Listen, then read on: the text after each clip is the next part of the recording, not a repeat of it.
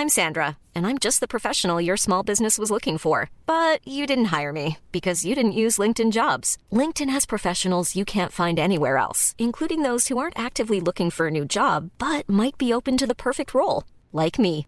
In a given month, over 70% of LinkedIn users don't visit other leading job sites. So if you're not looking on LinkedIn, you'll miss out on great candidates like Sandra. Start hiring professionals like a professional. Post your free job on linkedin.com/people today. Ryan Reynolds here from Mint Mobile. With the price of just about everything going up during inflation, we thought we'd bring our prices down. So to help us, we brought in a reverse auctioneer, which is apparently a thing. Mint Mobile unlimited premium wireless. Ready to get 30, 30, bit to get 30, bit to get 20, 20, 20, bit to get 20, 20, bit to get 15, 15, 15, 15 just 15 bucks a month. So, Give it a try at mintmobile.com slash switch. $45 upfront for three months plus taxes and fees. Promo rate for new customers for limited time. Unlimited more than 40 gigabytes per month. Slows. Full terms at mintmobile.com. Spring is my favorite time to start a new workout routine. With the weather warming up, it feels easier to get into the rhythm of things. Whether you have 20 minutes or an hour for a Pilates class or outdoor guided walk, Peloton has everything you need to help you get going. Get a head start on summer with Peloton at onepeloton.com. Hello, my name is Gary Mansfield, and this is the Ministry of Arts podcast, where each week I'll be speaking to a different artist. Now let's begin by bagging these bongos.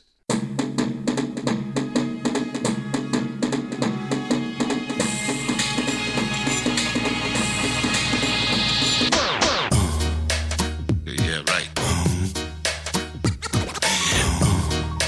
Crazy. Hello, and welcome to episode 176 of the Ministry of Arts podcast. We've just had a little bit of good news. If you've been listening for a while, you'll remember around about this time last year, the Ministry of Arts podcast collaborated with the Kensington and Chelsea Art Week. And it wasn't just painters and sculptors that we spoke to, we spoke to writers and poets and and even a florist, Jan Skates. And other than Jan, off the top of my head, so if I forget anyone, please excuse me, there was Lee Baker of Graphic Rewilding, sculptors L.R. Vandy and Zach Ove, Amy Jackson, Sarah Hardy, and I think one of the first was Louise Hall. That was really powerful. Well, we're collaborating with them again this year, so we'll be speaking to many of the artists off Kensington and Chelsea Art Week's public art trail. I have been sent a list of participating artists, but I'm not 100% sure yet of who I am and who I'm not speaking to. It's a pretty exciting list, so I hope I'm speaking to all of them. I am recording the first one during the next couple of days, so I definitely know I'm speaking to sculptor Lise Boussière. And you'll find out then whether I just pronounced that correctly. And I'll also have a bit more info on the future guests. But anyway, let's talk about this week's episode. Today, I'm taking you to meet painter Duncan McAfee. Duncan and I have been chatting on Instagram for quite a while, and a little while ago we got round to setting a date for this episode. And in between us recording it and it coming out today, the Art Car Boot Fair took place, and Duncan just happened to be on Turps Bananas stall. He did tell me he was going to be, and twice I walked past him, forgetting entirely that he was on there. I was so bloody, I was so bloody excited to be out and around artists again. I was running around Boot Fair, wagging me tail like a puppy. In this episode, we touch on the Art Car Boot Fair and Turps Banana. Duncan's enrolled himself into one of their programs, and he talks about the benefits he's found from doing so. We touch on mental health and therapy itself, and reaching out to speak to people when you feel like you're slipping into a little bit of a dark place, you know? We all do it. But it's not a downbeat conversation, that's for sure. Duncan also talks about the conflicting feelings he has now that his work started to gain a bit of traction with collectors. And speaking of him selling work to collectors, we also spoke of the fact that Duncan is taking part in the Camberwell Arts Open Studios on the 11th and 12th of June, which is just a couple of days after the release of this podcast. Duncan's going to have some brand new paintings on show over that weekend, as well as drawings and prints available at studio prices. Everyone's a winner, right? But anyway, until then, come and join me as I spoke over Zoom to Mr. Duncan McAfee. And how did you find the, the Art Car Boot Fair the weekend? It was good. It was good. It's the first time I've done it in person. So it was, yeah, I, I, I, didn't know what to expect really. So I kind of uh, I'd done the the online one, the the last one just before when was it October? Yeah. Uh, October November sometime, um, and that was I was really like pleasantly surprised. It was a kind of uh, it was a a really nice experience having. I'm I'm kind of new to this whole selling work business. Yeah, it's all kind of fresh. So I kind of, I've been making stuff I've been an artist for years since like since graduating Chelsea in 2000 and a friend of mine that I met on the degree course and I were kind of paired up almost by our tutor said you've got a lot in common you should talk to each other and then quite quickly we decided we, we went through it was a guy called Andrew Miller and he's he's still making work now but um and one of the first things we did together was go through our sketchbooks and we realized we'd both come up with the same idea for a piece of work, which was oh, a, brilliant. A normal clock, but with 10 on it instead of 12 digits. Quite, and then we both rejected it, thinking it's yeah, interesting idea, but it's just not good enough. So yeah, but it's such an historical idea, isn't it? Well, there was there's a whole decimal clock society, and you know the idea of decimalizing time is kind of yeah quite reasonable, really. But anyway, we both decided that it was yeah it was not a good enough. But the fact that we both rejected it meant that that was the final little impetus to go like, okay. So that tutor was quite correct saying that you should team up. Yeah, yeah, I think so. But um, yeah, so we made that. It was kind of stupid, and that was in a couple of group shows, and yeah, and then we the, the first proper project we did together really was like a, a book of jokes, which we kind of included in our um, degree show called 101 Art Jokes. And then we kind of spattered that around all the gallery bookshops and things for a while. And then it was in a few group shows that travelled. We went over to France, Poitiers, and did it like we were performing it, shouting down homemade microphones, like those what they call megaphones, homemade megaphones. Yeah, yeah, yeah. Shouting out. And actually, there was a I know your your story about uh, being an ex-con. There was a prison around the back of the space in um, Poitiers, and we were shouting the shouting for these megaphones, and then they were shouting back at us. oh, and, superb! But we were it was in France, so it was all in French. We were like telling these bad jokes in English, yeah, badly translated, badly translated into French, and then they were kind of shouting stuff back. It was hilarious, it was weird scenario. But yeah, and obviously everyone was a bit drunk, so that always makes yeah. it a bit better, doesn't it? Yeah, absolutely. Yeah, so yeah, that's so. But then, um, yeah, but I mean, I got on a painting course and did three years, and I think within two weeks I'd quit painting. It was that it was that kind of era. '97 I started. Yeah, yeah, yeah. Painting Painting's dead, isn't it? Yeah, so exactly. They was, yeah. So they were saying, yeah. And they're all painting now, aren't they? That the ones who said that. Well, yeah, it's definitely back with a vengeance. So yeah. um, can I ask you my first question? Being, how would you explain what you do to someone that doesn't know your work?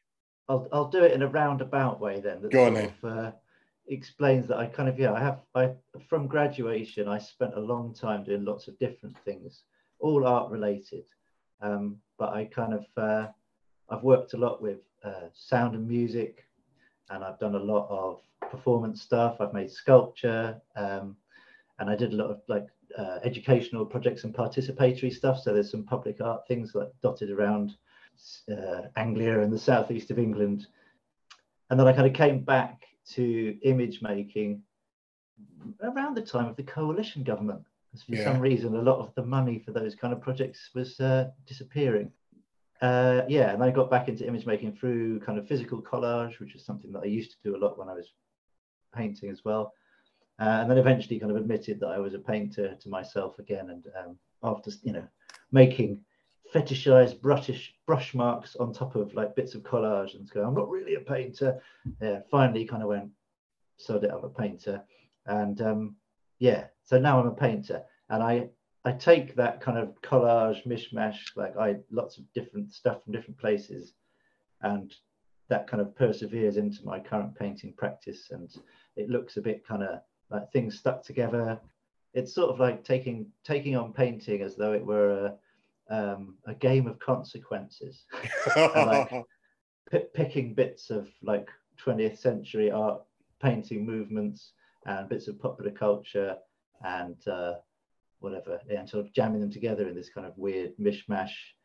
And more and more it's becoming more messy and and maybe more painterly as I get more and more comfortable with the idea that perhaps I am a painter. I assumed that I wasn't a painter, yeah. and that I was just kind of taking the Mickey out of painting. And Yeah, you're just an art. A, a lot of people see themselves as like an artist who's painting, not Yeah, quite a painter. artist. You know. Right. Yeah. Yeah. Yeah. So, but more and more, I'm kind of. I think it's that thing of not having settled on anything, and like intentionally, like the idea that um, if you do lots of different stuff, and it's the points where things kind of intersect or overlap is where interesting things happen. So I was really resistant to the idea of like doing one thing and becoming an expert in that Yeah. thing. Yeah. Yeah. Yeah. just there's some suspicion in kind of expertise and um, finesse and stuff like that. But yeah, more and more I'm finding that I can I can do enough different things in painting to keep myself engaged. So I can come in one day and be like really graphic and tight, and then I can come in the next day and just throw stuff at it and spoil it, and then rescue it the next day, or you know, Yeah. Yeah. Yeah. um, it's yeah, it's like I think I've found a way of doing lots of different things, but that means I can still have a body of work that makes sense Yeah, together yeah. somehow. So, than how do you think that come about? Do you think it's the fact that you had to try and justify all of that by asking yourself these questions, finding the answer, and then that gives you that confidence because you've got the answer Yeah. to the to the unwritten question you've been asking yourself? I think it's a mix of things. I think yeah, when the the when I was kind of 17, 18, I like discovered Bacon and Freud and Eric Fischl, his amazing paintings on um, plastic sheeting, particularly, and I was kind of yeah, I suddenly got really excited about painting. But then you know you discover other things, you're excited about them, and so it's a mixture of that and yeah, like not not feeling like there's one thing, and yeah, of being kind of I suppose it wasn't really the idea that painting was dead in art school. It was more the thought, the the the thing that was put across that if you were going to do painting, that the the weight of the history of painting was so much that you couldn't look at a painting Yeah. anymore without all this other Without stuff like being in your head. Well, that's the thing. But yeah, so at the time it was like those. If you're gonna if you're gonna have those references, they have to be you know really deeply researched. Everything has to be justified down to the finest minutiae. Uh, and then I kind of, having not done it for so long, I don't know how far I got with with that bit of the story, but yeah, having kind of done education, blah blah blah, and you know, collaborated with various people, and coming back to it and going into the studio, aged what around forty odd, uh, I suddenly was like, actually, I can make all those references. Brilliant. I can be, but it, and I don't have to really think overthink it. it I can just, I, I can play the game. I can Yeah, enjoy just it. do it. Yeah. yeah. Yeah, exactly. So to, to kind of, um, I think it's after having kids is enough is one thing. You know that Yeah, kind of knocks a lot of the kind of self consciousness and anxiety out of you in some ways. And I think maybe after doing six months of therapy, there's definitely a kind of um, a step between like the pre-therapy stuff, which was like kind of really tight collar, very controlled, and perhaps my everyday uh, everyday life was less controlled, let's say. Yeah.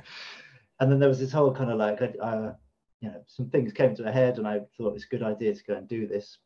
Worked through it, came out the other end of it, and was like, suddenly the work's going mad, and my work, but my life is so much more controlled. And, Yeah. and Yeah. Nice. yeah, I'm I'm like thinking about the future and planning ahead, and so I could yeah like the I'm not using the work as the therapy anymore. The work Yeah. is just kind of I can I can spew all the stuff out there and have fun with it. Yeah, so that's much better. and did you have art in the home growing up? Not art so much, but lots of kind of creativity. So I mean, my mum occasionally drew or did watercolors and stuff, but there was no kind of idea that art was a profession, very much a hobby.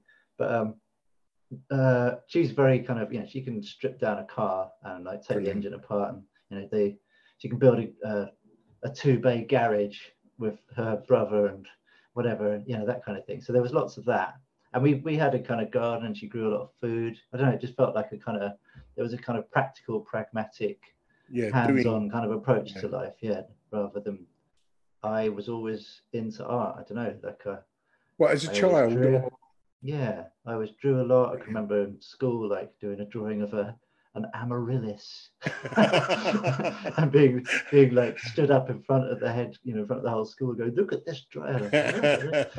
yeah, Just such I, a uh, shy lad. yeah, yeah, well, but yeah, um, yeah, and then um, I was kind of. I was So yeah, you went into teaching. Was that in Hertfordshire? No, that was after I moved into London. I did my degree at Chelsea, and then I went on to the Institute of Education, and I did my placements. I was quite lucky actually. It was the first year they'd done a.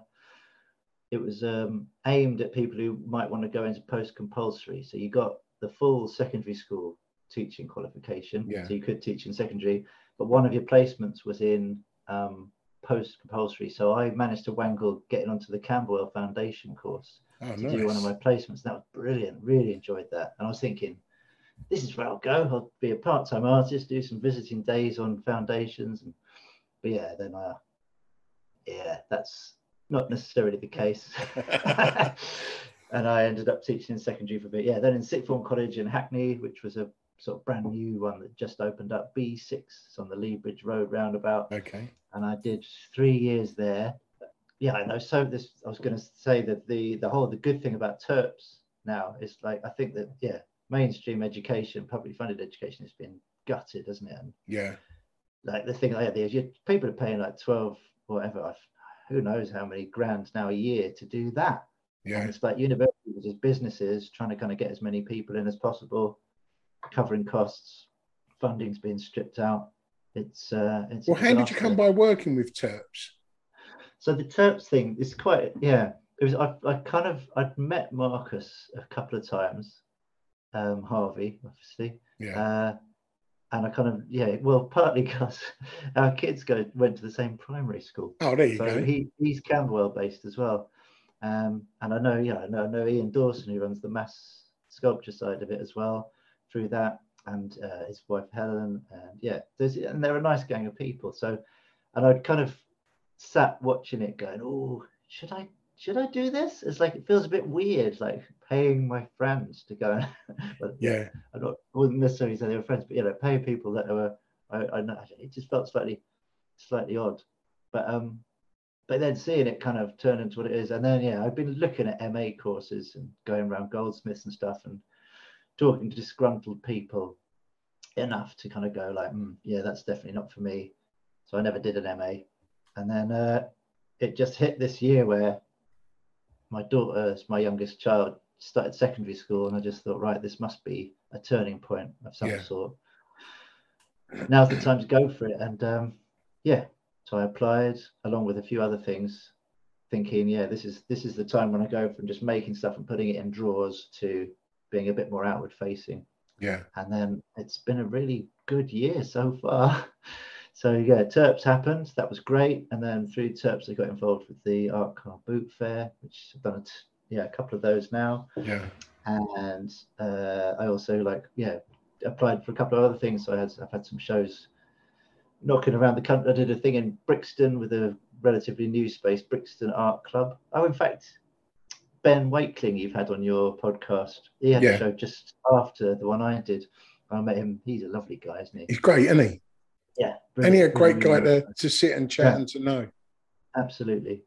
So yeah, but yeah, and that Brixton Art Space is really cool. So Lyndon, who runs it, is a lovely guy, and he's actually now moving to a bigger space um, around the corner in Brixton. In a, I can't remember the name of the building now, but it's got like a, he's going to have a whole floor, and it's I think there's some exciting things in the works with that. But yeah, and then a friend of mine moved out to Suffolk to Lowestoft, which is quite a kind of uh, well, the more kind of deprived areas, one of the more deprived areas Yeah. in Suffolk. But he's um, he's kind of set up a let's bring contemporary, like proper contemporary art to this area and give people stuff, you know, give people an opportunity to see things that they haven't got access to. Yeah. Really great space. And then he put me in touch with another space in the area. So I ended up doing just recently finished this like weird like double solo show, basically like taking over the whole of Lowestoft. I think there was over over 40 bits of work Wow. spread across two venues. It was exhausting. but, And was it all uh, paintings? it was a mixture of paintings and drawings, but yeah, all from the last two years, so post lockdown, I guess.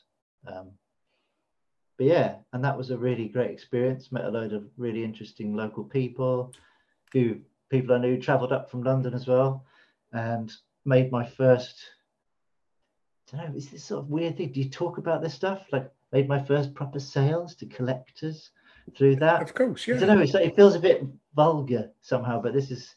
That's I don't what- know. You're I- not you're not making it for a hobby, are you? You know, or you Well, can do, thing. but but that's I don't I wouldn't say a hobby, but certainly like my motivation isn't. I've set up a scenario. You know, I've worked over the last how many years to get to a point where I can make the work I want to make, the way I want to make it. I don't have to compromise. I'm not making products in that sense, and I'm not trying to like fit a market. it's giving you the freedom to carry on, Duncan, isn't it? Yeah, yeah. So, but that's so that has been really good. This is the first year I haven't been kind of like almost intentionally making a loss and just kind of, uh, you know, it's sort of it's a weird one though because I don't want it to change things. I don't want it to change Yeah. the way that, that I approach the work to suddenly be, yeah, I'm making stuff. Oh, that sells, so I need to make more of that kind of thing. Yeah, I, don't see. on, on, from from my opinion, I don't think it matters Yeah. in the slightest. You know, I've got friends who do art fairs. All they do is is making for the customer. Pretty much whatever the customer prefers is what they will Yeah. make.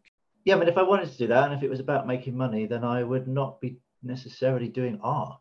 Do you Yeah. know I mean? I'd be doing property development, or, uh, you know, playing the stock market, or, or even like building fitted wardrobes. I've done a bit of that. Yeah, You know, I could, yeah. can make good money on that. Design. But either way, it's funding funding you, helping you grow as a as a business and as Yeah. an artist. Yeah, I mean, I think the th- I suppose it's I'm coming to terms that I, it's only been in the last year that I've really sold any work, and I'm sort of coming to terms with that idea. It's nice. It is a nice feeling when someone wants your work and you get this. It's uh, another form of positive feedback, I guess, isn't it? Yeah, Yeah, and I'm just I'm self-conscious of uh, not wanting it to kind of impede this sort of yeah. I don't want to be just bashing out stuff that sells, feeling pleased with myself and getting patted on the back. That's that's not enough. I want to know that I'm doing something that feels kind of important and is going somewhere. And I don't know. yeah. That's, Maybe that's really maybe that's self-important. I don't know. But either way, there's a you're in the art world, so it's got many Yeah. different branches. You just choose to to sit on whatever one's True. most comfortable, don't you? You know, True. which piece that you've created, Duncan, has got the strongest emotional connection? Do you think? Okay. I was I've listened to a few of your podcasts and I was I was trying to think of some recent painting, but it's there is yeah, I suppose I did this big Last Supper piece recently and I've done gone through several versions of that. It feels like something I'm going to go back to again and keep reworking. It's an image which seems quite prescient for our times, you know, a sort of uh, a sort of beginning of the end moment, a uh, an image that sort of uh, represents a moment of transition Yeah, and I don't know. It's the, the I don't. I'm sort of treating it as both like this kind of Christian religious story that sort of has half remembered associations from my youth, which I don't necessarily associate with that much, but yeah. And then something that's a bit more ambiguous that has these kind of resonances with like the French bourgeoisie dining while the yeah, yeah, peasants revolt outside, and there's this kind of like late stage capitalism stuff, and and then I kind of see the characters as these kind of mad, over exaggerated versions of you know the way people um, come across in like comment streams on Facebook or Twitter Yeah, or something. yeah. These kind of caricatures. I don't know whether that's that personal, but it's the one that I'm kind of most from the outset. It was painted wrong, basically. yeah. you know the the the greatest artist of all times but screwed up. you know, it was like, oh, I want to take my time on this one, so I'm not going to do the fresco how you're supposed to do it. I'll do it Yeah. on dry plaster, and then it all just started peeling off within a couple of years or something. yeah, it So started been kind falling of- apart and Yeah, having a few dubious makeovers along the way. yeah, loads of them. I mean, even there was like a was it interwar or maybe just after the Second World War? I can't remember now, but there was like a point where you know most of it was just paint fragments on the floor, and they were literally like piecing it Wow. together like a jigsaw and sticking it back up. But yeah, and there's been bad re- re- bad restorations that have been peeled, uh, stripped back, and so you don't even know like really, you've no idea what the original thing was. Have you? Was you conscious about painting Jesus? I'm not trying to necessarily satirize anything or cause any offense, but maybe there's a bit of me that likes poking a bit of fun as well. Um, and for me, it is like as a I went to a E secondary school, and there were you know the mad stuff of like I was I was boarding. I was away at secondary school on a boarding school, and you get woken up on a Tuesday morning, and before breakfast you have to go and do chapel practice, and it's like you know, yeah. sorry, he's not listening now. So yeah, we make all the mistakes now, and we'll do it properly on Sunday. And then it's like you know, even as a whatever, like 13 year old, you're just sitting there going, what the fuck? you know, this is what cults do. They yeah, like get yeah. you out of bed and like mess with your head while you're hungry and tired. Um, so the whole thing just seemed ridiculous to me. And yeah, obviously wasn't really paying attention. So like most of this stuff's just kind of, yeah, half remembered yeah. fragments of things.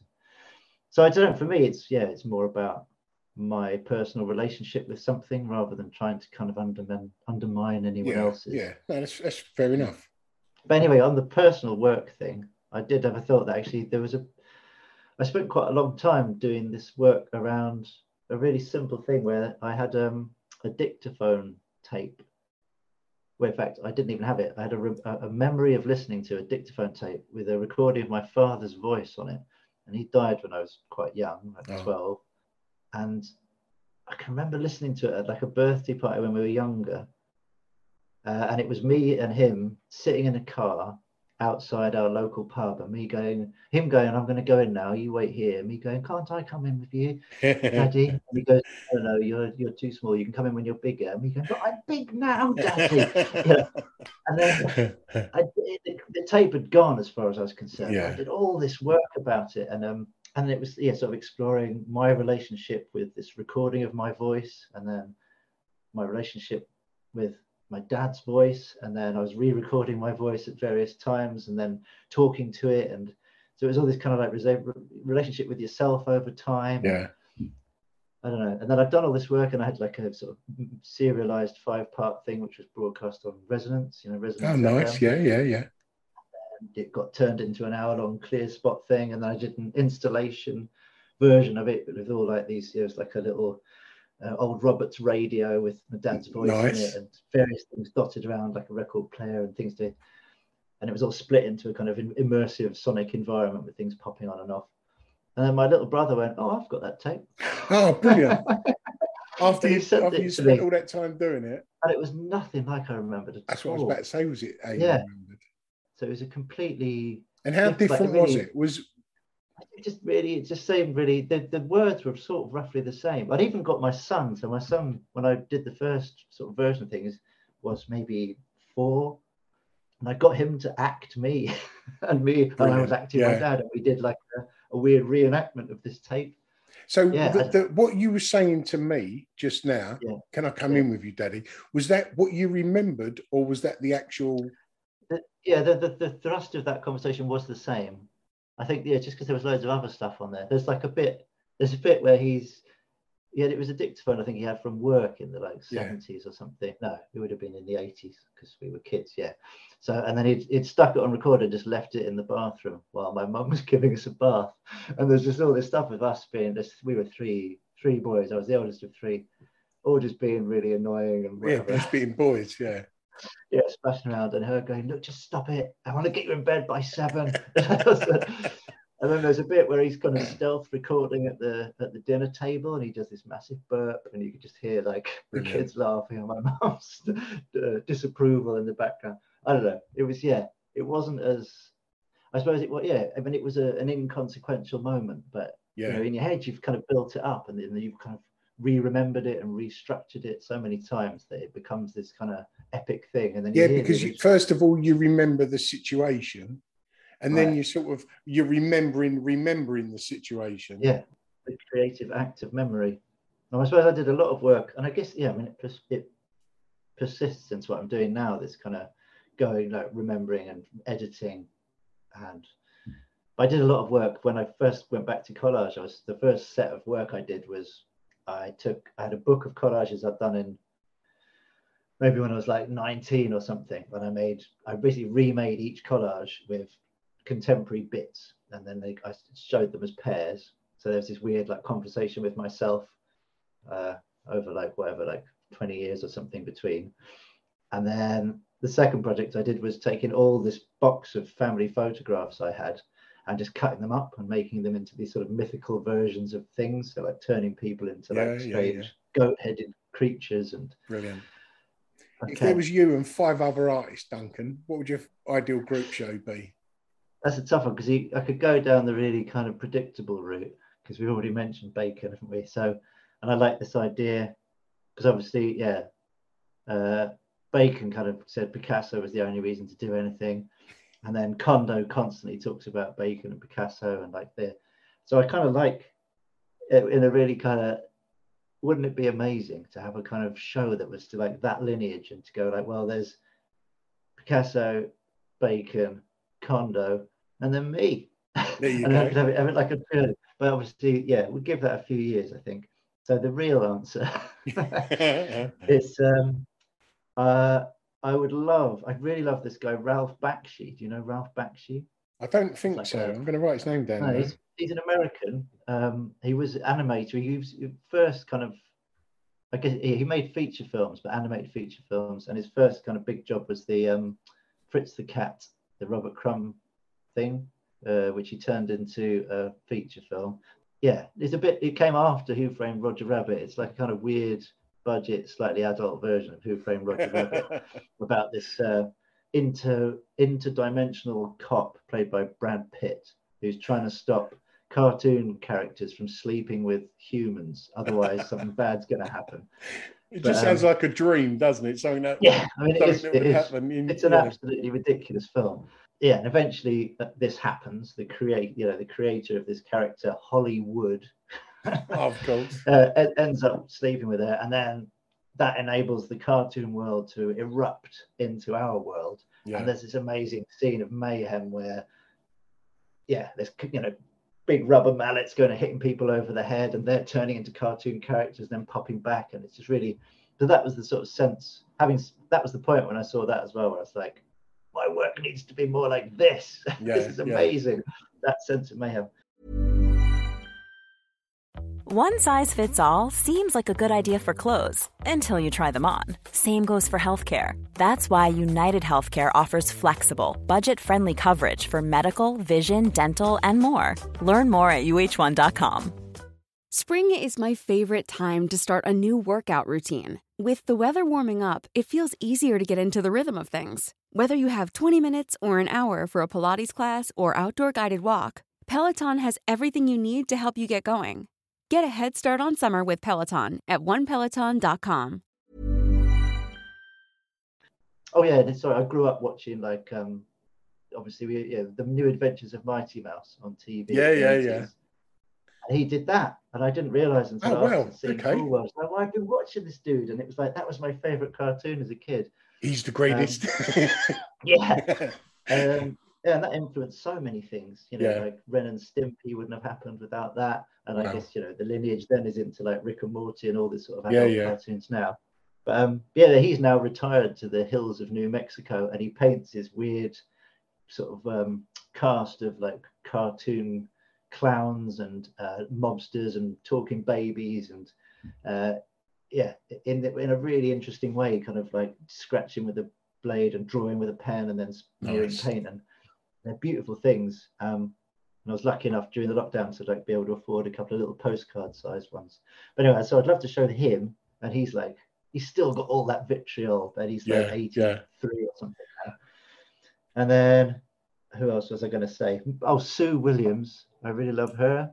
She's an American painter, and she does these kind of from a distance. Well, the the work that I know is from a distance looks almost like kind of beautiful pattern, almost like this kind of like Victorian wallpaper designs. And then as you get closer, you realize they're made up of like bits of entrails and penises. And oh well, yeah, yeah. quite sexual. So I kind of like that. And who else was I going to say? Oh, there's a few. I don't know. There's a woman who lives in New York. I keep trying to buy her. She does these amazing charcoal drawings. She's called Roya Farassat. I don't know if I'm pronouncing that correctly, but she's she does these beautiful of these kind of yeah beautiful charcoal drawings of these um strange like I don't know weirdly amorphous characters, often kind of like melting together. I know. I find them really touching and quite beautiful. And um, yeah, probably want to stick a couple of those in the group show. And then Christina Quarles or Carles, you know her work. She had a big show at South London Gallery last towards the end of last year, I think. I'll throw in a cave person. Say that again. A cave person. Oh, so, I thought that was someone's surname or something. Then that's, that's no, what I thought you yeah, said. Cave, cave person. do you not know their work? Does she do the hands? yeah, that's right. The whole berries float onto yeah, yeah. And you're like part of the spirit world. Right? yeah. I love the. Oh, that's where it all comes from, isn't it? It's, yeah. You know, uh, I don't know, spiritual. It's expressive. It's you know, some of them even look like they're meant to be a little bit funny, like a slightly weirdly shaped animal or a, you know, something a bit phallic or whatever, and cheeky and yeah. So let's let's let's get a dead cave person into yeah, that is, as yeah. you say, that's where it all started. You know, that guy, you know, spitting berries onto his hand. Yeah, well, I like I like the the story or the whatever that the idea of that was that at that moment there was they were kind of reaching across the across the boundary or whatever. So the, the point where the hands on the rock, they're in the real world, they spit the berries on, and at that moment their hand is part of the image and yeah. they are bridging the gap between the spiritual and the, the actual world and this is yeah that's that kind of um, shamanistic moments. yeah. but i preferred his later work when it included animals. Yeah. And the guy with the massive cock. Yes the one. Yeah. Well i see yeah, there's some of that. So there, we went to gozo a few years ago. I'm oh, going nice. around the museum there. There's all yeah. these amazing like little sculptures really kind of sexualized and yeah. And was, yeah, uh, sorry, going back to that that kind of stuff, I really love the so like the ancient Hindu sculptures and drawings, which are kind of associated with the Kama Sutra. Yeah, I was looking at those quite a lot when I when I started making these. I was looking at Rembrandt and his late religious portraits and the Last Supper and this whole history of kind of Western Christian painting, I guess. And then thinking, well, you know, there's this other history, which is all like, you know, weird blue people like having sex with like seven women you know there's one on each thumb and like one on each toe and then like uh, but and it's really graphic and really quite like pornographic yeah. and reading the kama sutra as well i found really fascinating just in terms of like how you compare that with your christian western staid upbringing about yeah. like you know it's it's best just not to do it at all. exactly. Whereas there was all you know the, the, the talks about how to have relationships and how to involve how to get how to do orgies, basically. You know, what's the best way to do an orgy? Obviously, there's some of it is really patriarchal. The whole idea that you know men have many wives, etc. But um, at the same time, there's something quite liberational or liberatory about it. Yeah. That um, there's lots of talking about like women's pleasure and how to ensure that women have pleasure. I don't know. I find it quite interesting just to compare those across time. And yeah, there's something quite quite cool about that. But anyways, I'm trying to kind of draw a bit in, in recent drawings and some of the more recent paintings. I'm kind of lifting bits and doing some stuff that's a little bit naughty. And there's a particular striped leg, which is a sort of seems to occur in a lot of these drawings, which is. Uh, I did when I was looking at. Work. I think it was at one of your exploding heads. He had quite a large penis going on there yeah, I made some big paintings which were more the whole figure just before I did that exploding head series, and they were oh, was it okay? They were like three by four foot, and the one of Paul, he's like got sort of uh, yeah, he's, he's all out basically. Now for me, it was like well, in the same way that Rembrandt, you know, maybe in a more polite way, kind of took uh, a much more kind of reverent way of doing things, but then he kind of dressed himself up as the character, or like drew like a you know an old man, and gave them a vulnerability and um they just seem to he inhabits the character and they seem much so much more emp- he turns them into a real person that you kind of empathize with and you're yeah, there with yeah. them. Uh, in the same way i think i was sort of maybe not entirely consciously but kind of playing with that and trying to you know there's this guy's a, he's a mad dude you know and he's left his, he's lost his trousers and that makes him kind of uh, more vulnerable and more relatable in some way. Yeah. How about if you wasn't an artist what would you like to be yeah, well, I mean, I did teaching for a while, and I'm quite happy not to go back to that. Um, just would because, you teach I mean, at Turps? Oh, I might do a bit of that. Yeah. So if they invite me, um, from the people I've chatted to, who do the correspondence course and stuff, it's that's quite a nice thing to do. and I suppose we, yeah, yeah, I, I'd, be, I'd do a bit of that, but I wouldn't want to go back into kind of formal education or whatever it is. Yeah. Um, having having done it in schools, in sixth form, yeah, as a freelancer, yeah, I could do the odd project again. Um, but again, it's like the money's gone.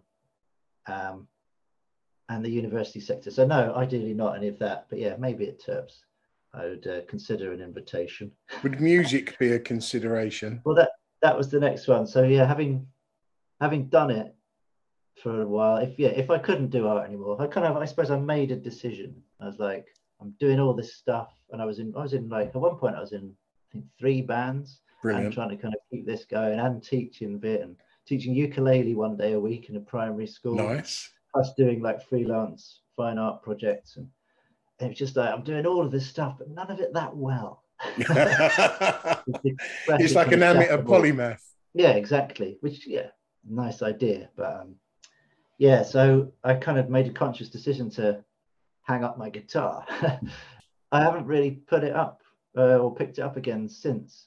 But then occasionally listen through the old recordings and you get this kind of little twinge. Go, mm, yeah. You say you was in three bands. Is, yeah. is that all at the same time? That I well, at one point it was two at the same time, but yeah, they're all quite close together. So when I finished at Chelsea, I was in this and I did this band called Bib. We were doing these kind of like um, in my in my mind, it was like this kind of slightly jokey social satire, but it was good fun. And you know, we we did a little tour with a band called at the time they were called Xerox Teens, uh, and then they got signed to Mute Irregulars or something and had to change the name because Rank Xerox got in touch and said, gave them a cease and desist. Um, yeah, it was right. We did a little tour. We made a video. We had a few, you know, got played on Radio One a few times. Rob da Bank played. Well, that's there. what I was going to say. A lot of people in bands have them little glimmers of the, the golden road is just up up above. The road that I saw wasn't golden. the, the road I saw was kind of mucky and uh, not conducive to family life.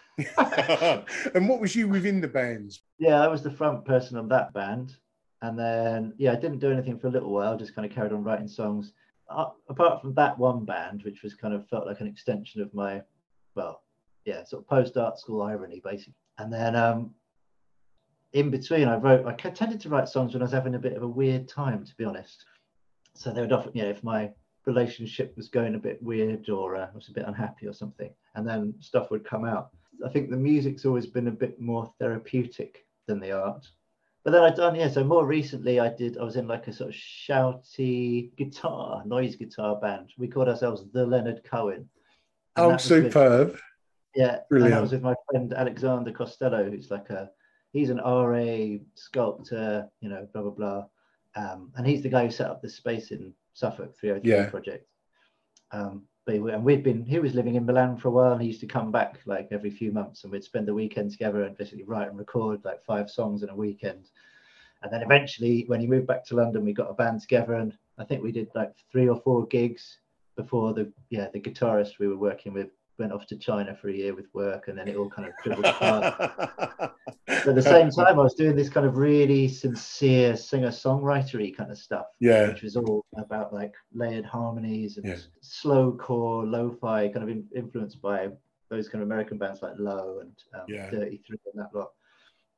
And I still got a load of those as demos, and a few friends that keep going. They were fucking amazing. You should do something with those. And but yeah, I'm just like actually yeah, like I said, I had this six months of therapy and I kind of got it out of my system and didn't listen to them for a while because they were a bit awkward. It's like that kind yeah. of um, a bit too raw. And I, yeah, it kind of reminds me of having a bit of a midlife crisis and not being in the best place. Brilliant. Yeah. I think it was because I was just, I don't know how personal we want to get, but I was kind of, um, I'd hit an age where I was well, I think I thought I was approaching the age that my dad was when he committed yeah, suicide, and it was yeah. quite. I and my son. Uh, it turns out I had just got over it, and I hadn't really realised it. And my son had just hit. He was about to hit the age I was when my dad died, and it was just yeah. this one. And I kind of realised, you know, within a few weeks of going talking to a therapist, he was just like, "Well, you're not really thinking about the future, are you?" And I just kind of, I hadn't even ever really considered it, but I just, I'd not thought past that point and then as it was approaching, I was kind of like just kind of going a bit mad and like going out and you know maybe I don't know drinking a bit too much and dabbling Yeah, in things well, you know. as a teen, you know, just being a bit being a bit wonky and nihilistic, and yeah, it just took a few conversations to kind of confront that stuff, and then obviously all the other stuff, loads of other stuff comes up about Of course, yeah. It's, it's that Pandora's box, isn't it? That, Yeah. that you're opening up. yeah. And was that just six months that you done? No, I did it. This was a couple of years though, was Oh, okay. pre-lockdown actually, but um, and it was good because I I think you can get kind of sucked into that thing, can't you? And just go, oh, now I'm going to do therapy all the time, and uh, you know, it's kind of it's good. You can rely on it a bit like it becomes Yeah. your replacement. Well, once you see whatever. how beneficial that it can be, Mm. sometimes how easy it is just to readjust your way of thinking. And and a lot of time that is all it just takes. You just stop thinking this way, think that way. E- A lot easier said than done, by the way. And then you just Yeah. think, well, how easy was that? Well, yeah, I think for me it was going like just dragging stuff up again and going, oh, I didn't want to think about this, but then going, oh, and like really like reliving it almost. Yeah. Like I, got, I had I had nights where I was lying awake in bed and I I was fucking 12 again and my dad had just died and I had no friends and everyone I was being bullied and you know and I just kind of was lying there and I just Yeah. felt like this lost broken boy and it was weird like really weird Yeah. but then there was that was like a, a process of kind of unpacking it and going hang on you haven't necessarily put this away the best way you can Yeah. and then you could go back and have some chats about it and you kind of felt it and relived it and then you can kind of fold it away and put it away a bit better this time Exactly. I might have to do it again in a few Yeah. years but it's definitely everything's improved good thing is I went in and I had a list and I kind of you know he kind of went in for my like you know taster session and just went Yeah. okay uh, I want to do this. There, I've got this thing. I've got like a little bit of an awkward relationship with alcohol. I've got this thing going on with my dad, and, and then this and that, and blah blah blah. And I'm a bit worried about what I'm passing on. Yeah, like, whoa. went- yeah, he went, okay. So we- we've had two and a half minutes. We've still got another- yeah. And we've gone through three quarters of your life. yeah. Uh, I think I, I think we can do some work. But then yeah, and then after like four or five months, I went, well, look, I got the list out again. I went, yeah, this has gone really well. I've been doing the Drinkaware app, and I've kind of reassessed my relationship with alcohol. That's going well. You know, this is going to have some really amazing moments talking to my kids. You know, when I I would have just sent them upstairs, but we sat down and we had a chat, and I was like, what's going on? And all this stuff came out, and our relationship's so much better as a result of all this. I don't know. And then I was just like, yeah, well, you know, we're, we're just scratching the surface, really. You need to do at least two or three years. And I was like, no, mate, I think I've made some good progress. I want to go and like live this a bit and test it out. And Yeah. I'll come back to you, you know, if I, if and when. So I don't know. Well, now we're talking about therapy a lot, but yeah. But it's I- like getting I- a new pair of glasses, isn't it? You're, you're yeah, sort of, yeah. yeah, yeah, your world's always been a little bit blurry because you've not been able to make sense of it. And then they give you these new glasses and everything's a little bit clearer. You know, it may not be 2020, but Yeah. it's a lot clearer than what it was, you know? So I'm taking it from what you're saying that you you've done some form of therapy counseling. No, I've then. done I've No. done oh. years of sort of self analysis coming from the world I used to live in Okay. into this world I'm living in now, which is extremely different, and having to sort of Yeah. change from the person that I used to be and, and my attitude to absolutely everything. I've had to change that to try and be the person that I wanted to be, or the, the person that I'd want my kids to look up to, which was the main thing. So yeah, I've, I've done, as I say, I've done no therapy, but I understand the value of it. You know. Yeah. Well, I think if you're a thoughtful person, I don't know, but there's a few things, yeah, things come up, don't they, in conversation, and art can be very therapeutic. But I think particularly being a parent, becoming a parent, because it kind of, it bring, you know, you you really you relive some things through them, don't you? And it can go either way. Either you end up just sort of passing on the same shit, or you can kind of really use it as a as a, a, a development thing, and then you can kind of go, oh, Yeah. yeah, I'm recognizing something here. I don't I don't want to do that and you can kind of break the cycle. That's the thing, so that's the therapeutic. Uh, Well, term. recognizing what positive things I have found, but I've realised over time that I must must have always been a bit of a decent person because I wanted to become this rather than Yeah, stay that. You know, I went all through that bit of bit of self deprivating hell to try and get to somewhere and. You know, like it or lump it. This is what I've ended up with. You know, and it's a lot better of what was there Well, it's- before. You know. that's amazing that it worked out like that for you, know, because it could, yeah, like It the- could have gone the the exact opposite exact- way, which it nearly it- did a couple of times. You know. Well, yeah, for most like that that kind of deprivation and stuff, it's not it's not structured in the way that a kind of therapeutic scenario is or should be, really, is it? Yeah. I, I met a guy in Suffolk actually. Who's, he was a delivery driver and he was retraining as a prison guard, and he was coming. He, he was just finishing it now, uh, well, because it's like regular money, and he felt Yeah, he was doing yeah, something yeah. with a bit of social function. And but he was saying, yeah, like most of the people he meets, it's in a youth offenders unit or whatever, and uh, yeah, most of them in there just for like a little bit of Percy or whatever. we used to Yeah. call it, you know, Yeah. Yeah. Yeah. with a bit of you know, and it's like then they're just in the system, and you know, fuck knows what's going to go, where they're going to go from there. No, the violence thing's really interesting. I was having another chat with a guy that I met when I was up in Suffolk, and he was like um boxer. He was talking about growing up in South Africa, like a young black kid, and basically just being horrifically bullied, and and he got into boxing when he moved to the UK. Yeah, it seemed sounded it sounded like he was quite good at it and stuff. But we were talking about yeah, we were talking about violence. I mean, I'm whether it's because I'm just totally scared of violence or whether I whether it is a, a principle thing, but I'm kind of I've always said that I'm a pacifist and I've got into some scrapes and generally come out of it, you know, with like whatever bottle around the side of the head, but I haven't retaliated and I've managed to talk my way. In my mind, it's just better to de-escalate in that situation Yeah.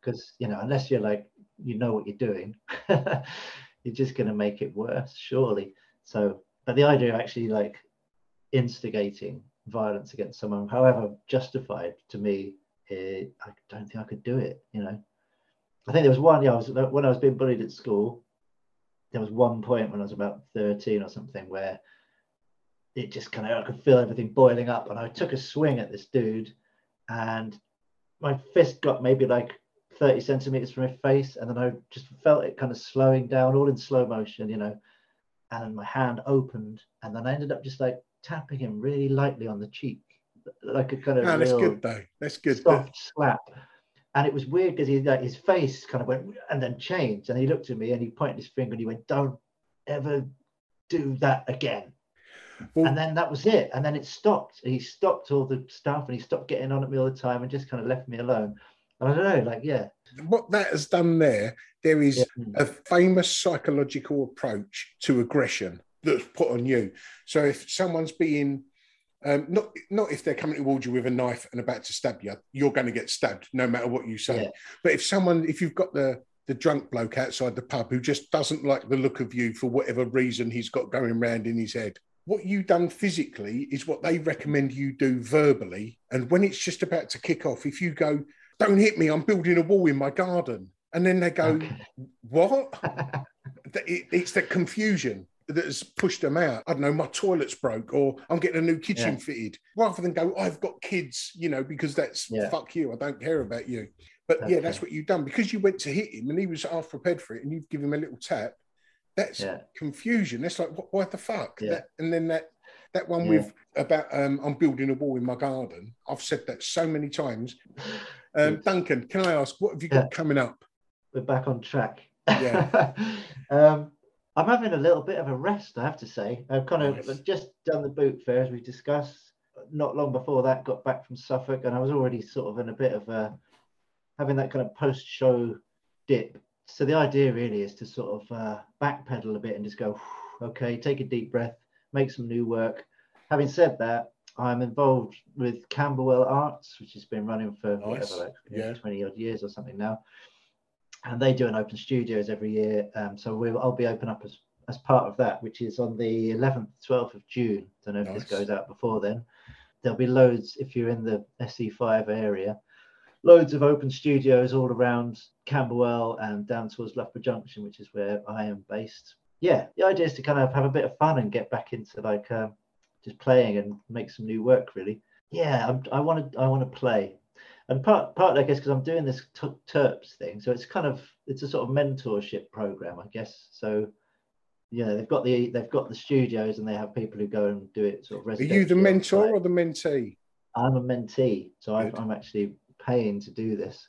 Yeah. But, um, and so it's a bit like the closest thing that I could associate it with is the uh, is the sort of um, Goldsmiths MFA kind of model where they used Yeah. to have it. You'd don't know if they still do it, but yeah, you, you have your own studio and they kind of assign you with a tutor or a mentor, and they come and visit you. And then there's this program of talks which are really good, and then we do some kind of group crit things where we meet up at, at their headquarters and you get guest people come in and talk to you and run crits and things. But yeah, it's been really, really good, really useful. But for most of this year, because I've been so busy with various, you know, group two man and then solo shows and things, uh, every time someone comes in, I go, "Oh yeah, yeah, I'm just getting ready for this thing," and they go, "Okay, well, I don't really want to upset anything." Yeah, yeah. So, so I don't know if I've really got the the maximum that I could kind of yeah absorb from this thing. So my, my in my head, whether this will happen or not, I don't know. But in my head, I'm kind of taking a step back, and I want to be a bit more kind of studio focused and get involved, like try and absorb as much as I can from the critiques and the mentor sessions. Well, what you were saying earlier at the at the start of this conversation about collectors, and I don't know how many you've got, but Right. preparing for a show is quite stressful, takes up a hell of a lot of your time. If you've got people who are collecting your work and makes that process rather than having to do it half a dozen times a year, you've only got to do it four times a year because of those people behind you. That's a huge benefit straight away, isn't it? You know. yeah well hopefully i don't know this like i said this is all kind of new territory to me so i'm kind of yeah hopefully i can kind of build those relationships and keep them going but um yeah any advice another time we'll do a session on that and also, talking of your work, how can anyone see your work, be it social Hmm. media or website? yeah so i'm as with everyone these days instagram's probably the most up-to-date thing and i'm Yeah. duncan mcafee spelled like the antivirus software uh, i am on facebook as well duncan mcafee i think there's a 58 on the end of it or something I've got Yeah. 58 for some reason uh, i don't use twitter i find it confusing and really difficult to engage with and i do have a website which is again my name duncanmcafee.com uh, I think there's an org and a UK or .co.uk as well. So they'll all kind of lead you in roughly the right direction. Google is always the um the backup, isn't it? Yeah, there's a, there's a nice little film actually. I have to kind of plug my friend Ivano Dara, who's uh, like a filmmaker, photographer type. He made a beautiful film of the show, uh, the double solo show up in Suffolk. But before that, he made this really nice little kind of um, interview spliced up with some stuff from that was uh, what end of 2020, I think. So it's it's relatively up to date. But um, it's a lovely little film, and I was like, you know, that thing when someone comes and does something, and you're kind of like, oh no, I was like really squirming, and, oh, and then you watch it and go, how did you do that? Exactly, yeah. yeah. Well, It's because I think the most of the time that squirminess is just in our head, isn't it? You know. Yeah, yeah, probably. How long on is the that? Website. Uh, what, seven or eight minutes or something. Okay, nice. So you get look. you get a really nice view of roughly what the work's about. But yeah, if you go on my website, it's right there on the front page. It's the kind of uh, introductory, the doormat, the welcome yeah. mat. Oh, yeah, is it BAFTA nominated at all? Uh, for that at some point. Yeah, yeah. The only thing I was going to say to you, Gary, was this. You know, this 303 projects. Alex, who runs it, he's a North Londoner and, a- and a, like a, a you know proper London boy from a working class background, like Socialist Worker Party Nice. member, uh, union man, all that kind of. He's loads to talk about. Really, really interesting guy. And I was going to, you know, suggest that By maybe all means. Alexander Costello. Yeah, 303 projects. I think it's 303 underscore projects on Instagram. He's great and he's got loads of stuff going on. He's doing a performance. I'm going up actually on Friday at the Art Station in Saxmundham. He's doing a performance. He does these amazing like paper wrestling performances. so he gets this massive like seven or eight foot wide roll of paper and unrolls it and then kind of and it, you end up with this weird kind of temporary sculpture thing which fills the whole room. But like, the process of him doing it and like the joke, I guess, of like someone fighting their way out of a paper bag and yeah, it's it's it's great work. That's yeah, perfect for me. because stupidly, because when I had when the run up to the show, I was like, oh, I'll get in touch with Gary because he might do something about this and help promote the show. And then I was a bit coy and didn't do it. Just But anyway, drop us a I'll. I'll I'll send you. I'll I'll put you in touch with Alex somehow. Maybe I'll send Yeah, you like an email do. if you both copied in because I think he's a really interesting guy to talk to and I have lots to say. All right then, Duncan. Thank you very much for your time, mate. I really appreciate you. it. It's been a real pleasure talking to you. All the best, care. mate. Have a Bye-bye. good day. All right, Well, hope you enjoyed that episode of the Ministry of Arts podcast. If you're unable to support us on Patreon, leaving a review on whichever platform you listen to this podcast really does help us get noticed and anyone else looking for an art podcast, or even giving us a positive shout out on your social media. Anything is appreciated, but either way, thanks for listening, and until next week, ta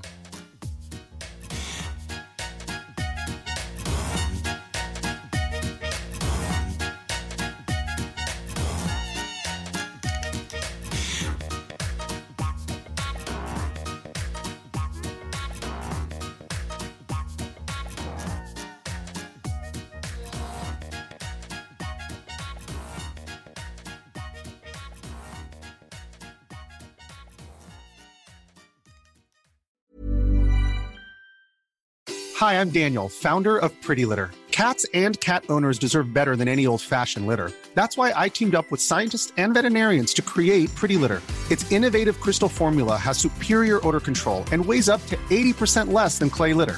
Pretty Litter even monitors health by changing colors to help detect early signs of potential illness. It's the world's smartest kitty litter. Go to prettylitter.com and use code ACAST for 20% off your first order and a free cat toy. Terms and conditions apply. See site for details. Even when we're on a budget, we still deserve nice things. Quince is a place to scoop up stunning high end goods for 50 to 80% less than similar brands. They have buttery soft cashmere sweaters starting at $50, luxurious Italian leather bags, and so much more. Plus, Quince only works with factories that use safe, ethical, and responsible manufacturing. Get the high-end goods you'll love without the high price tag with Quince. Go to quince.com/style for free shipping and 365-day returns. How would you like to look 5 years younger? In a clinical study, people that had volume added with Juvederm Voluma XC in the cheeks perceived themselves as looking 5 years younger at 6 months after treatment. Look younger, feel like you. Add volume for lift and contour in the cheeks with Juvederm Voluma XC. Reverse signs of aging by adding volume to smooth laugh lines with Juvederm Vollure XC. For important safety information and to find a licensed specialist, visit juvederm.com. That's J U V E D E R M.com. Not for people with severe allergic reactions, allergies to lidocaine, or the proteins used in Juvederm. Common side effects include injection site redness, swelling, pain, tenderness, firmness, lumps, bumps, bruising, discoloration, or itching. There's a risk of unintentional injection into a blood vessel, which can cause vision abnormalities, blindness, stroke, temporary scabs, or scarring. Talk to a licensed specialist to find out if it's right for you.